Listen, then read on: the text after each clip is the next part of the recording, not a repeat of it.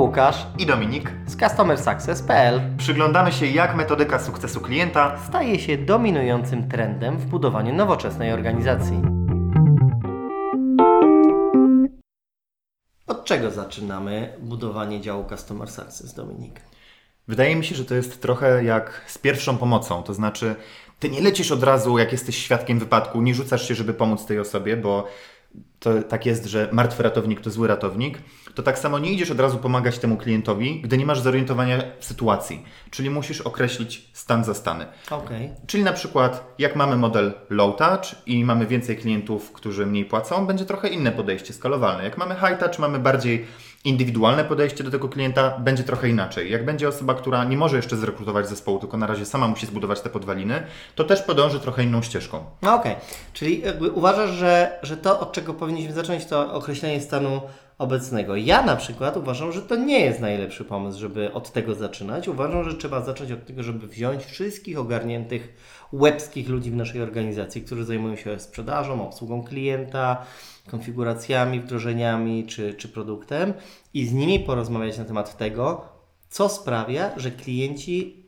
zyskują realny realną korzyść z korzystania z naszej usługi. To jest to, co ja uważam, że, że, że na starcie jest skuteczniejsze. Ale to jest też inna wskazówka tutaj ukryta. E, Mianowicie, jak zaczynasz rekrutację, jeżeli możesz w ogóle sobie od razu na to pozwolić, budując dział, to nie musisz od razu się rzucać na LinkedIna, na pracę i na inne portale, tylko możesz spróbować zacząć tą rekrutację wewnątrz organizacji. Bo a nuż na przykład w dziale obsługi klienta jest ktoś, kogo będzie można na przykład wyciągnąć, kto już nie musi się uczyć tego produktu, kto już zna mniej więcej profil klienta. Tak, tak, tak. Zwłaszcza, że nie wiesz jeszcze, jak ten dział i ta praca Customer Success będzie wyglądać w Twojej organizacji i być może nie warto rekrutować na tym etapie, tylko warto wyciągać tą wiedzę, która już jest wewnątrz organizacji Tak, firmy. w szczególności dlatego, że te osoby będą bliższe tej definicji sukcesu. I po co masz szukać nowych pracowników z zewnątrz, jak jeszcze nie masz zdefiniowanego tego, czym jest sukces dla Twojego klienta?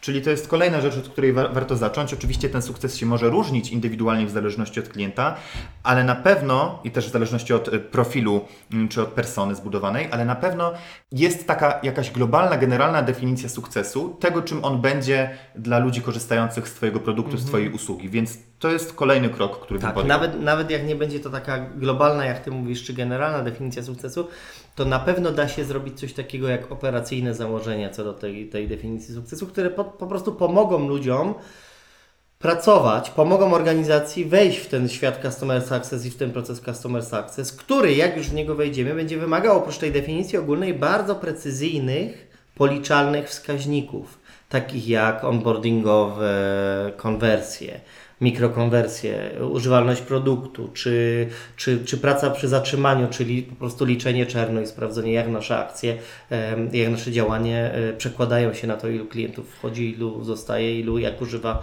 produkt i ilu ucieka z, z usługi. Okej, wspomniałeś o wskaźnikach, czy to związanych z, użyte- z użytecznością produktu, o wskaźnikach finansowych. Są też jeszcze wskaźniki, które mogą mierzyć efektywność działu Customer Success, czy na przykład wskaźniki związane ze zdrowiem klienta, health score, health score 1 globalny i też inne wskaźniki z tym związane, czyli jak zdrowo klient funkcjonuje w naszej organizacji z naszym produktem.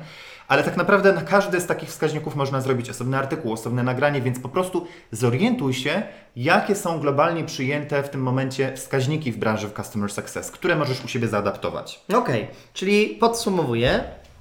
Mamy, że- żeby skutecznie rozpocząć pracę e, z działem Customer Success, żeby zacząć budować dział Customer Success, potrzebne nam są fundamenty i rozumienie takiego bazowego pojęcia sukcesu, czy, czy tego, co, co klient zyskuje.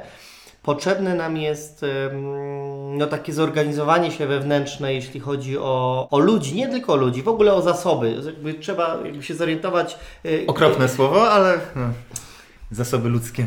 nie, nie, nie, ale mi chodzi o nie zasoby ludzkie, tylko chodzi mi po prostu o zasoby, które mamy w organizacji. Ludzie się składają na te zasoby oczywiście, ale na to się też składa odpowiednia sala do webinarów, odpowiednie możliwości O. czasowe czy energetyczne. Tak, czyli jakby to, na ile jesteśmy w stanie szybko zbudować taki zespół i czy mamy tą wiedzę wewnątrz organizacji.